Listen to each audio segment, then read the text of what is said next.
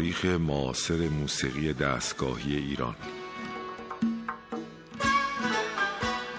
تهیه کننده و مجری محمد رضا لطفی.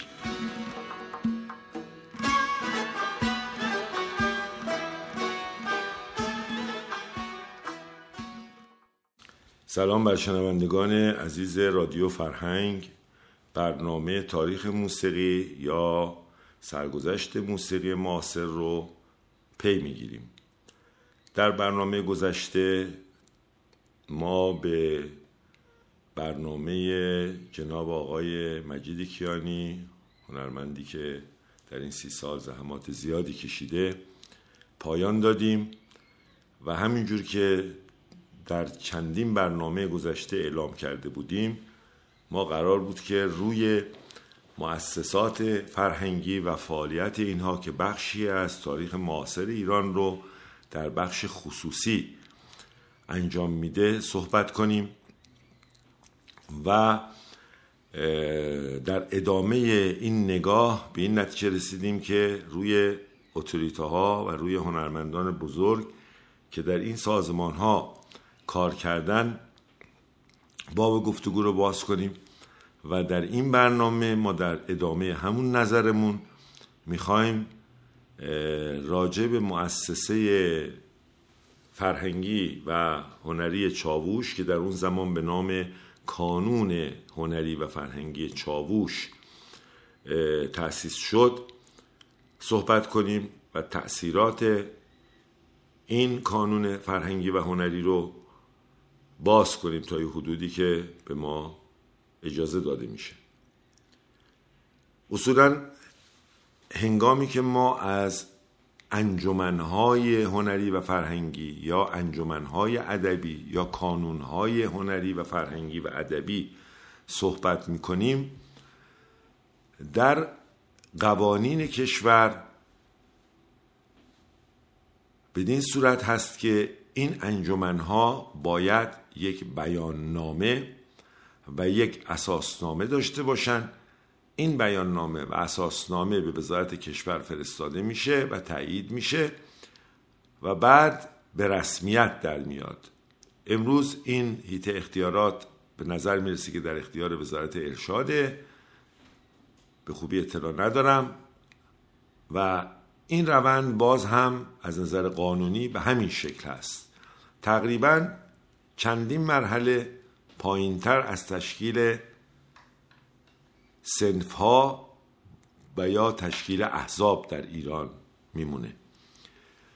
مؤسسه یا کانون هنری و فرهنگی چاووش هم از این قاعده مستثنا نبوده. اما چه انگیزه به وجود میاد که این انجمنها و کانونها در کشورها به وجود میان؟ چه در زمان قبل انقلاب و چه در زمان وقوع انقلاب و بعد انقلاب که سیستم تغییر کرد همین نگاه وجود داشت.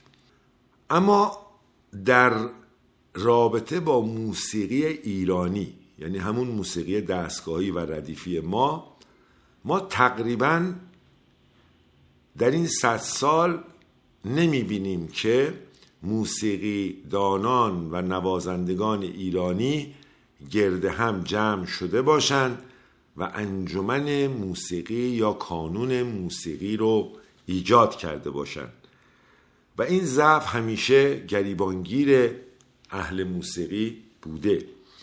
یکی از علل عدم تشکیل این انجمنها و کانونها به این خاطر بوده که باز اتوریت های بودن که با همدیگه نمی توانستن کار کنن.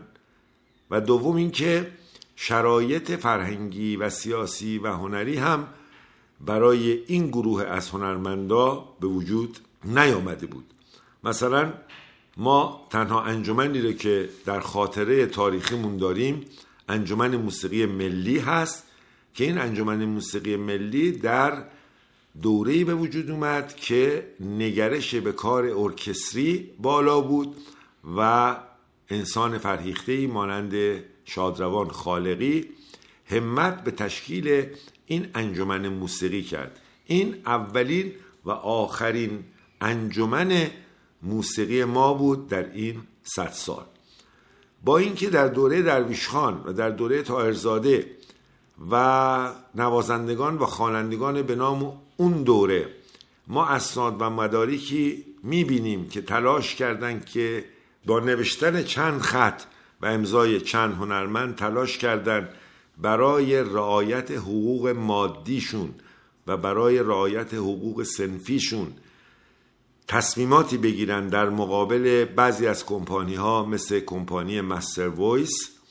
اما این مسائل در همین حد محدود شد و به وجود نیامد. اما در کنار موسیقیدان های ایرانی که ساز ایرانی می‌زدن انجمن های ادبی زیادی به وجود آمد. انجمن های فرهنگی زیادی به وجود اومد و در این راه به موفقیت های زیادی هم این انجمن های ادبی رسیدن. انگیزه این که ما بتوانیم اهل موسیقی اهل موسیقی جدی بتوانیم از حقوق خودمون دفاع کنیم و از سنف خودمون دفاع کنیم و اینگونه موسیقی رو به جلو ببریم. یعنی وقتی ما از خودمون دفاع می‌کنیم به مفهوم اینه که می‌خوایم موسیقی که بهش اعتقاد داریم به جلو هدایت بشه. انگیزه این اندیشه در دل من در همون سالهای اولیه شک گرفت. یعنی سالهای اولیه حدود 47 48 شک گرفت. اما امکانات و جوانی من اجازه موفقیت این کار رو نمی‌داد. در مرکز افسه یک مانیفستی وجود داشت که ما رو گرد خودش جمع کرد. در رادیو زمان جناب آقای سایه یک مانیفستی وجود داشت برای دفاع از موسیقی اصیل ایرانی. من به اونجا جذب شدن و در اونجا گروه شیدا به وجود آوردم. ولی همواره نگران بودم که اگر که یک گروه مستقلی یا یک انجمن مؤسسه فرهنگی مستقلی ما نداشته باشیم امکان این که به مشکلاتی در زمان پهلوی دوم برخورد کنیم زیاده. چرا که ما در همون زمان هنگامی که اولین اثر مستقل خودمون رو برای اولین بار در رابطه با موسیقی اصیل ایرانی موسیقی جدی هنری ما من شروع کردم و کار بیاد عارف رو به وجود آوردم و در بیرون ما ضبط کردیم که جناب ایرج حقیقی صدا بردار فوقلاده که جاشون خالیه این ضبط رو انجام دادند. ما با مشکلاتی مواجه شدیم. حتی افرادی در سیستم قبلی از طریق آقای سایه مثل آقای قفاری اطلاع دادن که این کار رو ما انجام ندیم برای اینکه نظام خوشش نمیاد. و به نظر می رسید که اگر هنرمندهای موسیقی در زمان شاه هم می توانستند مستقل عمل کنند و تولیدات مستقل داشته باشند و با مردم مستقیم در ارتباط باشند همون مشکلاتی به وجود می آمد که برای بقیه آرتیستا به وجود می آمد اونا نگران اپوزیسیونی بودن که احیانا ممکنه که این انجمنها و مؤسسات فرهنگی به صورت مستقل در مقابل اون نظام سر علم کنن. و با اون مقابله می‌کردن.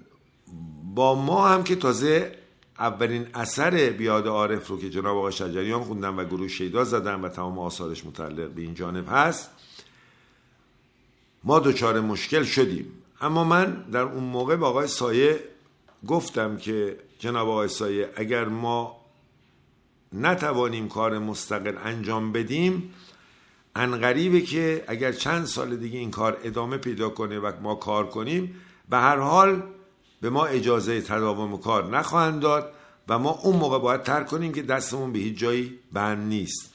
پس ضرورت حکم می‌کنه که ما کار مستقل انجام بدیم که بدونیم که اگر که این گروه منحل شد گروه شیدا امکان امرار معاش اولیه خودش رو داره. پایه اقتصادی و بنیه سازمانی و بنیه تدارک فکری و نیروی گروه شیدا عامل اصلی در به وجود اومدن کانون فرهنگی چاووش شد. چرا که ما در 18 شهریور هنگامی که من می‌خواستم در رادیو استعفا کنم و از بچه های گروه شیدا هم خواهش کردم که اونها بمونن و دچار دردسر نشن اما در یک حادثه خیلی خاص که جناب آقای سایر آقای حسینی خبر کردند آقای سایه اومدن و گفتند که برای شما ممکنه ساواک اون موقع دردسرایی درست کنه.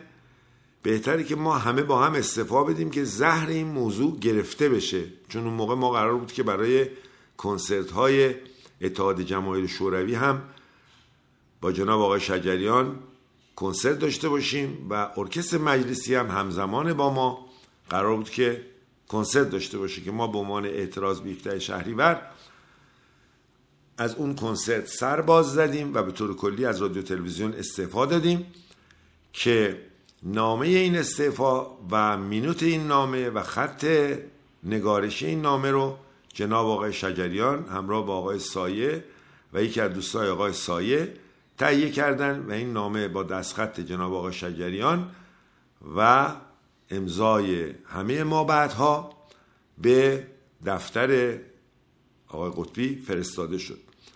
پس زمینه های عینی به وجود اومدن کار مشترک و کار هماهنگ با هم دیگه بعد از همین استعفا نامی بود که بر پایه استعفای اولیه من شکل گرفت.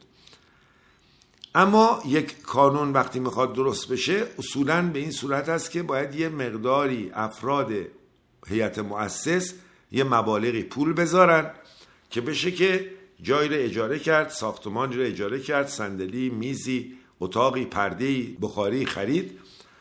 و خب طبیعتا گروه شیدا و عارفش کدومشون از نظر مالی در چنین وضعیتی نبودن.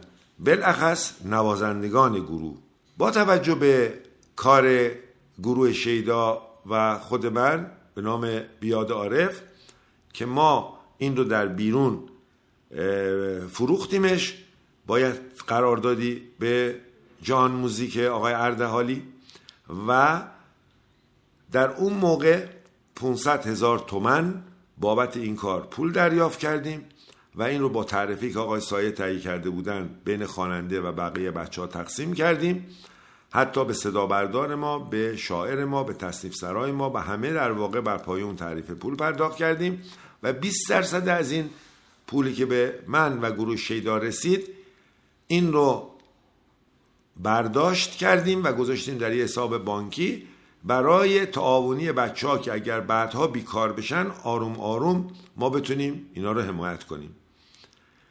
این 20 درصد پولی که گذاشته شد پایه اجاره خرید صندلی و مسائل چاووش رو بنیاد نهاد. وقتی چاووش رو ما اجاره کردیم با کمک آقای سایه یعنی کمک فکری و کمک ارتباطیش با دوستانی اینجا رو اجاره کردیم. هیچ کدوم از بچه های گروه شیدا که بعد گروه عارف هم به ما پیوسته بودن در این زمینه اطلاعی نداشتن که یه همچین ساختمانی اجاره شدیم وسایل خریده شده. ما یک ساختمان آماده رو در اختیار دوستان قرار دادیم و همه رو دعوت کردیم و در اونجا ما در اونجا متنی بیانیه رو من ارائه کردم و دوستان ما قبول کردن و اساسنامه بر اون پایه نوشته شد انتخابات شد هیئت مؤسس تبدیل شدن به اعضا و اینگونه شکل سازمانی یک کانون فرهنگی و هنری به وجود آمد و نام این کانون هنری و فرهنگی رو هم جناب آقای سایه گذاشت چاووش که از چاووشی خانی میاد و ارتباط با اعلام و موسیقی داره. برای اینکه برنامه حوصله شنوندگان عزیز ما رو سر نبره با گفتار یک نواخت این جانب ما کاری رو در اینجا پخش می‌کنیم که با هم میشنویم و برنامه رو پی می‌گیریم.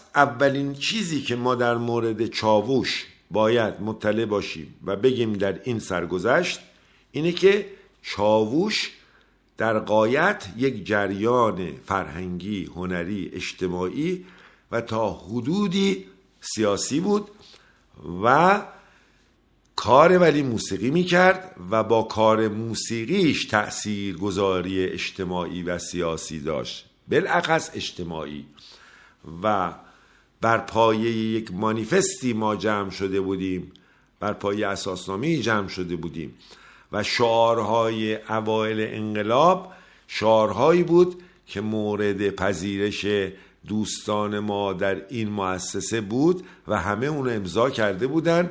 برای مثال یکی از مواد اساسنامه ما این بود که دفاع از انقلاب بود.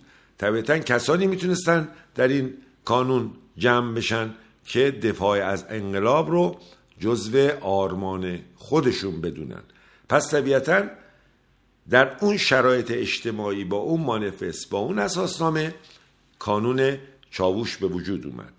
اما اگر بعدها این کانون به حال زیر فشار رفت و بعد بسته شد و بعد ناکارا موند و اعضای این چاووش که همه از هنرمندان بزرگ امروز هستند در جاهای مختلف به کارهای خودشون پرداختن و جریان ساز بودن مثل خود این جانب مثل جناب شادروان پرویز مشکاتیان مثل جناب آقای علیزاده و دیگر دوستان ما و فرزندان جناب حسن کامکار و دیگر دوستان ما مثل فرجپوری دیگر دوستان ما مثل آقای درخشانی. اینها به صورت پراکنده هر کدوم از اینا به نسبت توانایی خودشون و استعداد خودشون و آرمانگرایی هنری و ملی خودشون کار کردن و زحمت کشیدن و همکنون هم دارن زحمت می‌کشن و ما نباید قافل بشیم از جناب آقای افشارنیا که این همه مدت کار کرده بعد جناب آقای منظمی که مدتی با گروه شیدا کار کرده دیگر دوستان ما و دیگر دوستان ما جناب فرنگفر و افرادی مانند آقای منتظری جناب آقای طلویی و افراد دیگه هر کدومشون به نسبت نگرش و توانمندی ذهنی خودشون تلاش کردن و اکنون در موسیقی ما مطرح هستن و هنوز داره با نگاه های متفاوت کارهای خودشونو انجام میدن. اما خوانندگان ما مثل جناب آقای شجریان جناب آقای ناظری در همون دوره خانم اخوان خانم سیمای بینا که با ما کار می‌کردند اینها عضوه های پیوسته چاووش محسوب نمی شدن چون خواننده بودن و گروه های دیگه و افراد دیگه هم حق داشتن کار بکنن. به همین دلیل اینها دووم نیاوردن در چاووش به خصوص جناب آقای شجریان و آقای ناظری در همون سالهای 50 59 از چاووش رفتن بیرون و امروزه اگر که مدعی بشن که ما در چاووش تأثیر گذار بودیم یا در چاووش فعالیت می‌کردیم این یه مقداری دور از واقعیت هست طبیعتا. پس چاووش روی نوازنده ها در درجه اول به عنوان اعضای اصلی حساب باز کرده و امروز هم ما اینو اعلام می‌کنیم. اما این بدان مفهوم نیست که خوانندگان در رابطه با کار ما آهنگسازا و گروه شیدا و عارف بی تاثیر بودن خدای نکرده. نه تأثیر گذار بودن و ولی نسبت به دوستان دیگه که موندن در چاووش و این دوستان خواننده ما به خصوص این دوتا عزیز از چاووش خیلی زود رفتن و راه خودشون رو به صورت مستقل و فردی ادامه دادن. چون بحث چاووش دو مرتبه به وسیله هنرمند عزیز ما جناب آقای علیزاده در مصاحبه اخیرشون اومده بالا جا داره که این سرفصل رو مفصلتر توضیح بدیم که جوانان ما متوجه تشکیل چاووش نه به عنوان گروه موسیقایی بلکه به عنوان یک کانون باید مورد بررسی قرار بگیره و گروه عارف و شیدا دو گروه دو بازوی راست و چپ حرکت های موسیقایی این کانون بودن. همه شما رو به خداوند متعال می سپارم روز و شب شما خوش باد.